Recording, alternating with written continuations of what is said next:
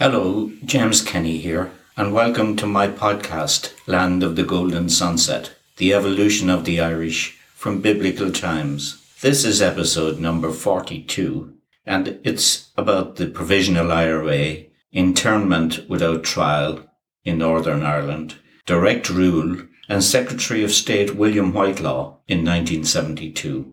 I hope you like this and that you will share it with others on social media.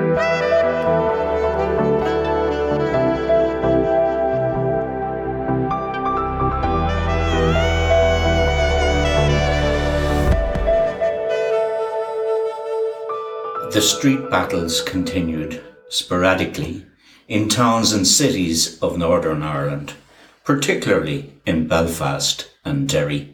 Foreign journalists who witnessed the Catholics being burned out of their homes said they could not see both sides ever coming together in peace. No way could nationalists and unionists ever be united in Northern Ireland. The Provisional IRA emerged and seemed to be taking over and dictating the action on behalf of the nationalists, fighting the mobs on the unionist side. Not with stones now, but with real guns and real live ammunition. In Stormont in 1971, the Unionists were calling for a military solution and to lock away the IRA subversives. The hardliners were saying, lock them up and throw away the key. And so, internment without trial was agreed upon. Meanwhile, Irish American support in the form of dollars was coming hard and fast from America to help the downtrodden nationalists. Whether they were aware or not that this money would find its way to subversive organizations is unknown. Whether or not they knew that the IRA was an illegal force in both Northern Ireland and the Republic of Ireland is not known. But they did not care. Those 40 million of Irish descent in the USA wanted to lend a hand, and to them this was the best or only way to do it. The provisional IRA could now afford to procure and purchase the most up-to-date guns, ammunition and Semtex plastic explosives. This newly found wealth had a powerful attraction to the young men who were asking, what can we do to help? Recruiting offices were set up in out of the way places and in the Republic where many were seething with rage at seeing their fellow Catholics being crushed indiscriminately by the Unionist authorities, duly assisted by the Orangemen. Meanwhile, the Housing Executive Northern Ireland Act became law on the 25th of February 1971 and provided for the establishment for a central authority for public sector housing in Northern Ireland and to also oversee the provision of grants for improvement to the private sector. James Chichester Clark, the Northern Ireland Prime Minister, held a meeting with Reverend William Conway, then Catholic Cardinal of Ireland, the first meeting since 1921. On Thursday, the 4th of March 1971, the first meeting of the Northern Ireland Housing Executive was held at Stormont, and on Tuesday, the 23rd of March 1971, the Local Government Boundaries Northern Ireland Act became law.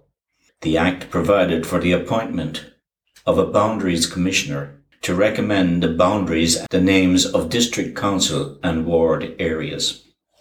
The decision to appoint a Director of Public Prosecutions for Northern Ireland was announced on Thursday, the 13th of May 1971.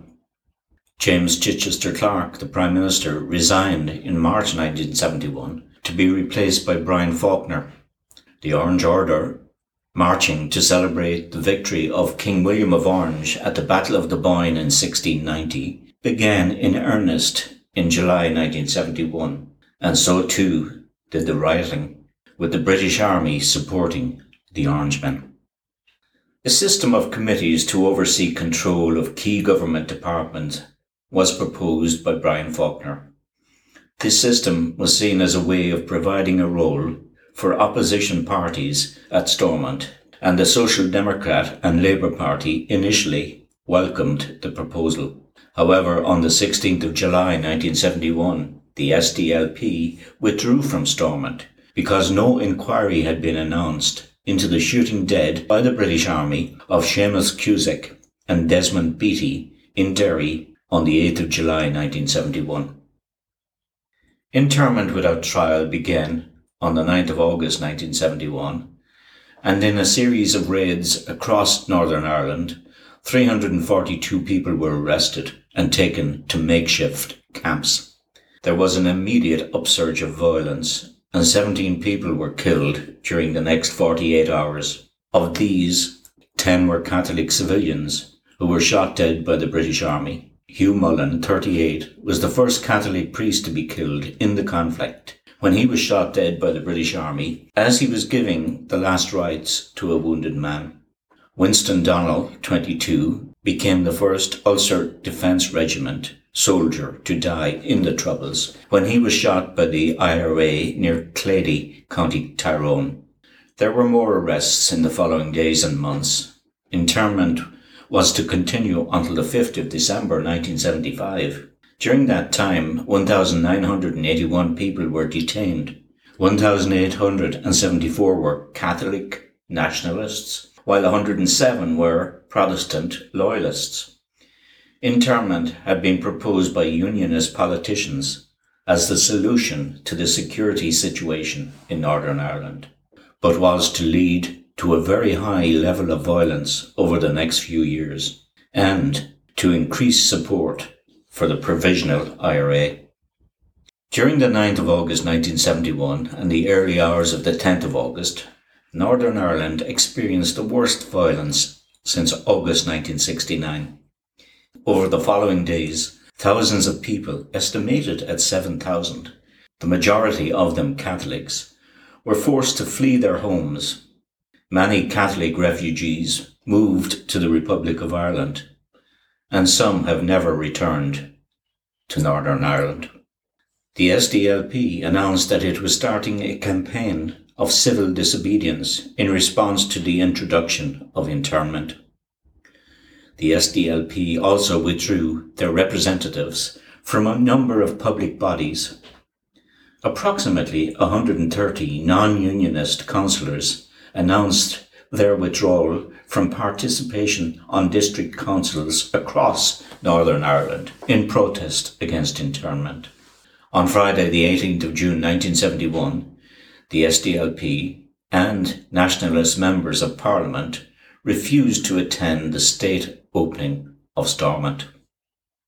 The first tripartite talks took place at Chequers, England in September 1971, held over two days between the Prime Ministers of Northern Ireland, Britain and the Republic of Ireland. Brian Faulkner was cajoled into these talks at Chequers with Lynch and Heath on September the 27th and 28th. These conversations, he reported to his colleagues, with satisfaction, had served very little purpose.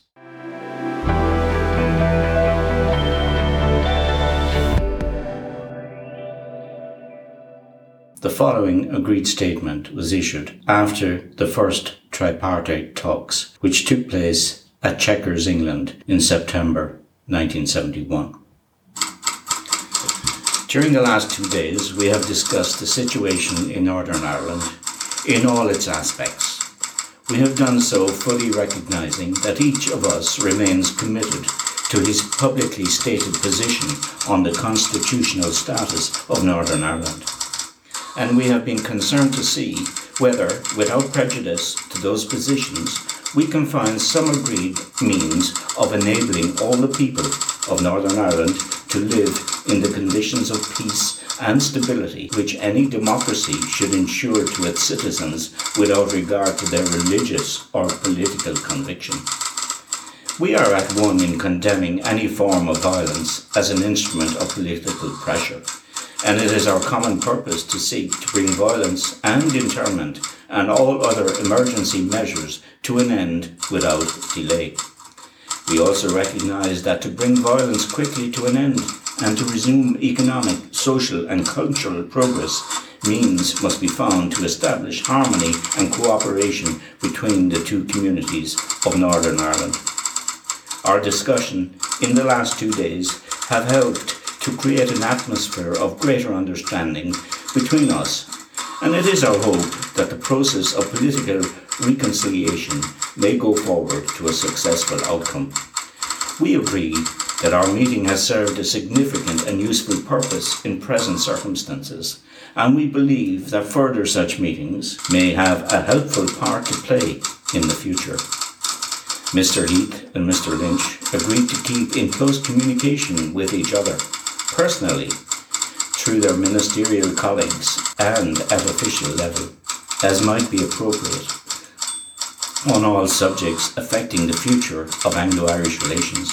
In this respect, the meeting between the two Prime Ministers scheduled for the autumn to discuss a range of subjects, including the Anglo-Irish Free Trade Agreement and the applications of both countries for membership of the European communities will be held on dates to be announced later.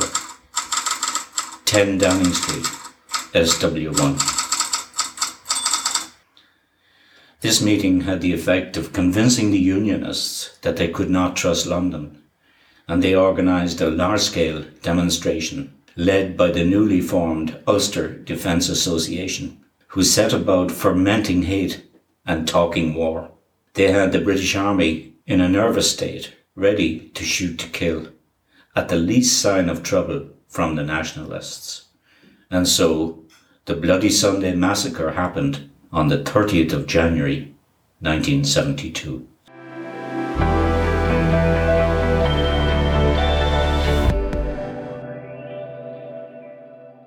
The Reverend Ian Paisley and Desmond Boal launched the Democratic Unionist Party, DUP, on the 30th of September 1971, and five days later a new sitting of the Northern Ireland Parliament at Stormont began with the SDLP absent. The SDLP met in an alternative assembly at Strabane Town Hall. Ian Paisley, 1926 to 2014, was a Northern Irish loyalist politician and Protestant religious leader who served as leader of the DUP from 1971 to 2008 and was First Minister of Northern Ireland from 2007 to 2008. Paisley became a Protestant evangelistical minister in 1946 and remained one for the rest of his life. In 1951, he co-founded the Reformed Fundamentalist Free Presbyterian Church of Ulster and was its leader until 2008. Paisley became known for his fiery sermons and regularly preached anti-Catholicism. He gained a large group of followers who were referred to as Paisleyites. Paisley became involved in Ulster Unionist loyalist politics in the late 1950s. In the mid to late 1960s, he led and instigated loyalist opposition to the Catholic civil rights movement in Northern Ireland. This contributed to the outbreak of the Troubles in the late 1960s, a conflict that would engulf Northern Ireland for the next 30 years. In 1970, he became Member of Parliament for North Antrim, and the following year he founded the DUP, which he would lead for almost 40 years. In 1979, he became a member of the European Parliament. Throughout the Troubles, Paisley was seen as a firebrand and the face of hardline unionism. He opposed all attempts to resolve the conflict through power sharing between Unionists and Irish nationalists, and all attempts to involve the Republic of Ireland in Northern affairs. His efforts helped bring down the Sunningdale Agreement of 1974 he also opposed the Anglo-Irish Agreement of 1985 with less success. His attempts to create a paramilitary movement culminated in Ulster resistance. Paisley and his party also opposed the Northern Ireland peace process and Good Friday Agreement of 1998.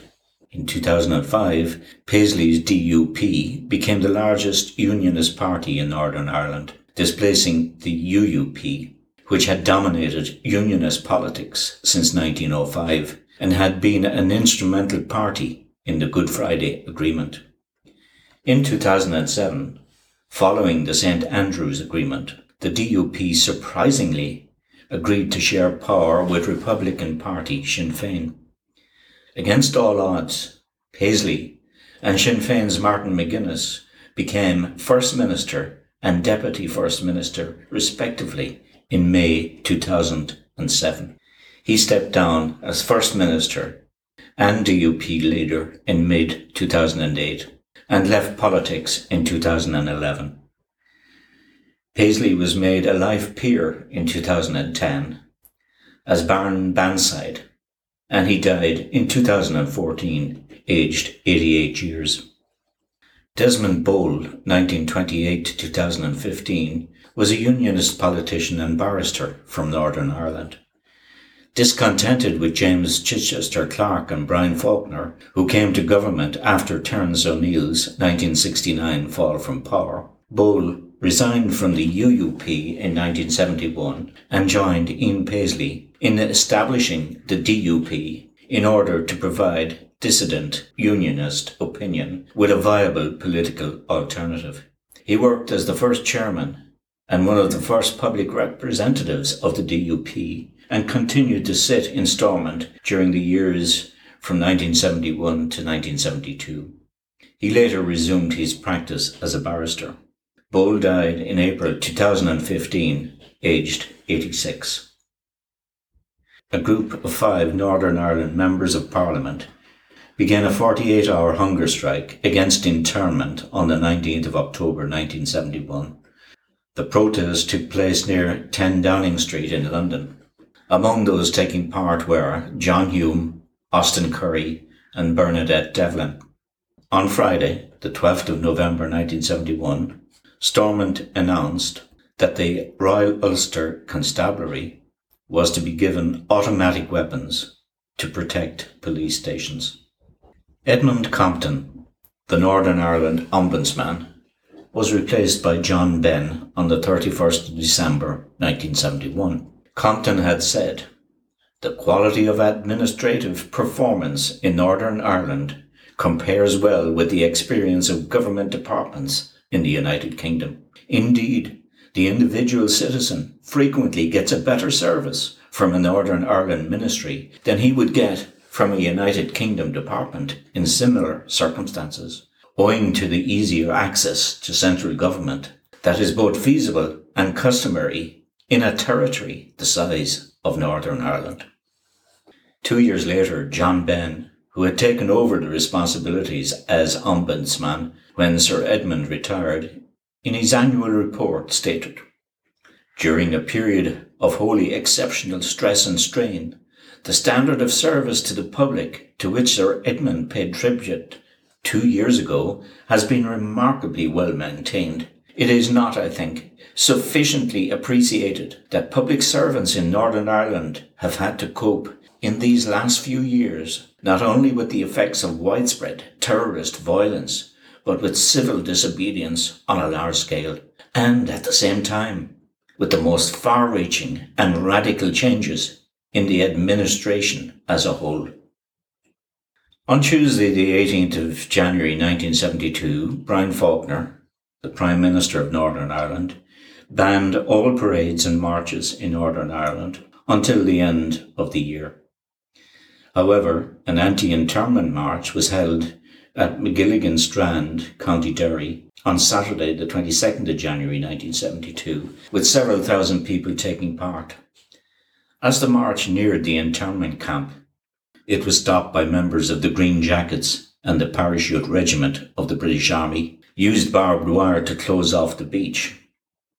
When it appeared that the marchers were going to go around the wire, the Army then fired rubber bullets and CS gas at close range into the crowd.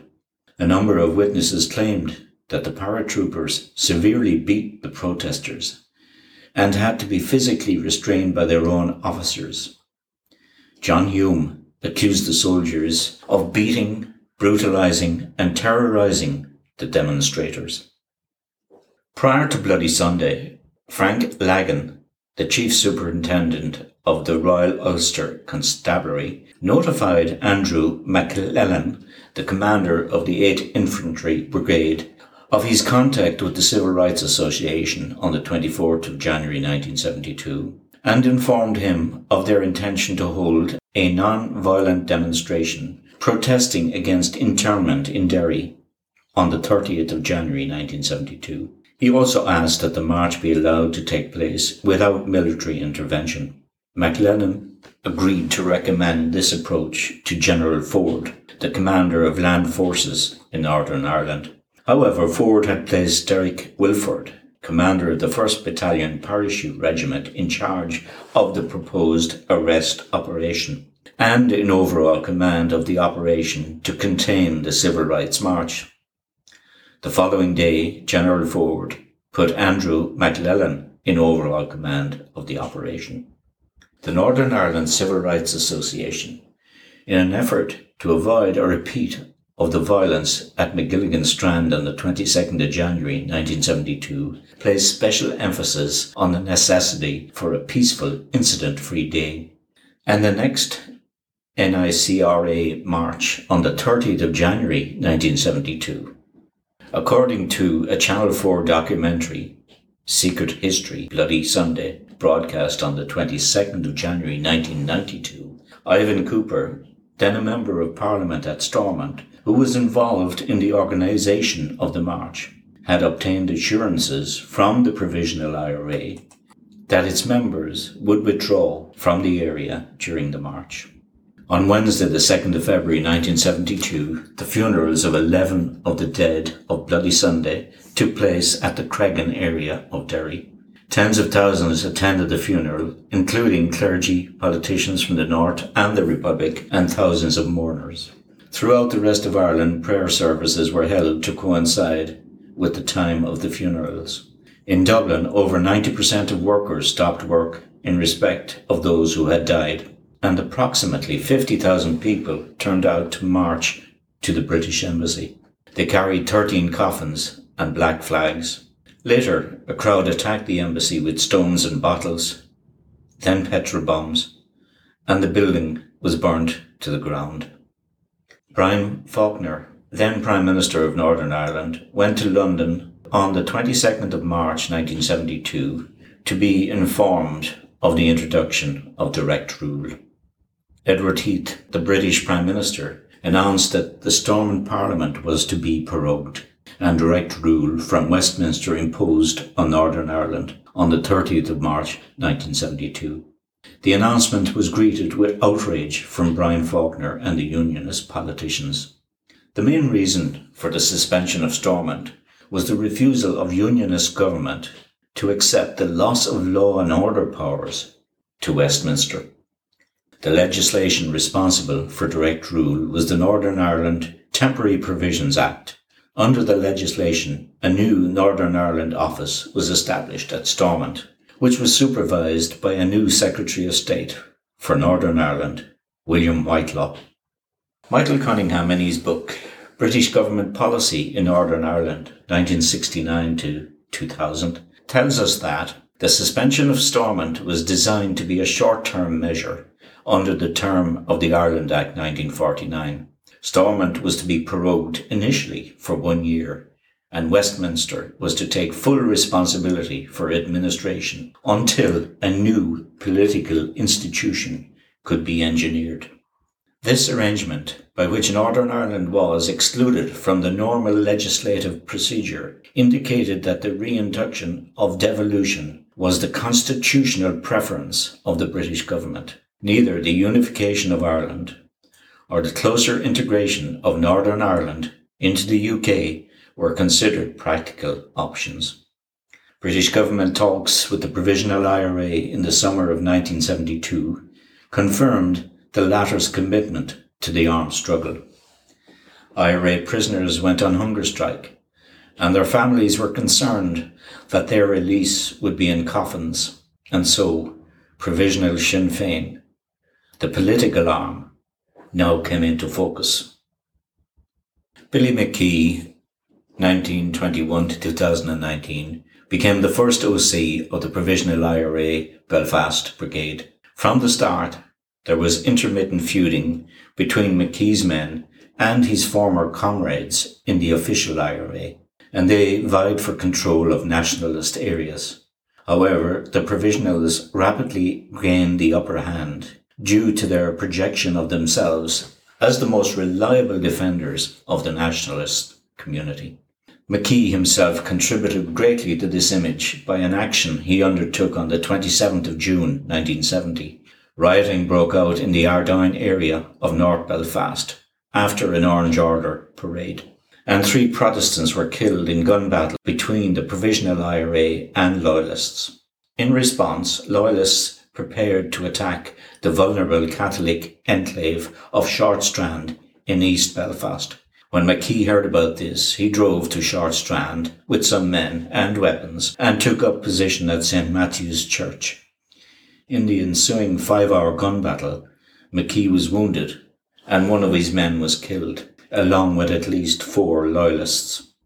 On the 15th of April 1971, McKee, along with Francis McArt, was arrested by the British Army when found in possession of a handgun. He was charged and convicted for possession of the weapon and imprisoned in Crumlin Road Prison, and Joe Cahill took over as OC of the Belfast Brigade. In 1972, McKee led a hunger strike protest in an effort to win recognition of IRA prisoners as political prisoners. Republicans who were interned already had special status, but those convicted of crimes did not. When McKee was close to death while on hunger strike, William Whitelaw conceded special category status, which, although not officially awarding political status, was tacit recognition of the political nature of their incarceration. McKee was released on the 4th of September 1974 and resumed his position as OC of the Belfast Brigade. At this time, the Provisional IRA called a ceasefire, and Billy McKee was involved with Rory O'Brodick in secret peace talks in Derry with the Northern Ireland office. He was also involved in talks with Protestant clergy in Feakle, County Clare, in December 1974, where he voiced his desire to end the violence. William Whitelaw, first Viscount Whitelaw, upon the imposition of direct rule in March 1972, became the first Secretary of State for Northern Ireland, serving in that capacity until November 1973. During his time in Northern Ireland, he introduced special category status for paramilitary prisoners. He attempted to negotiate with the Provisional IRA, meeting its Chief of Staff Sean McSteofan in July 1972. The talks ended in an agreement to change from a seven day truce to an open ended truce. However, this did not last long. As a briefing for Prime Minister Heath later noted, Whitelaw found the experience of meeting and talking to Mr. McSteofan very unpleasant. McSteofan, in his memoir, complimented Whitelaw, saying he was the only Englishman ever to pronounce his name in Irish correctly. William Whitelaw left Northern Ireland shortly before the Sunningdale Agreement was reached.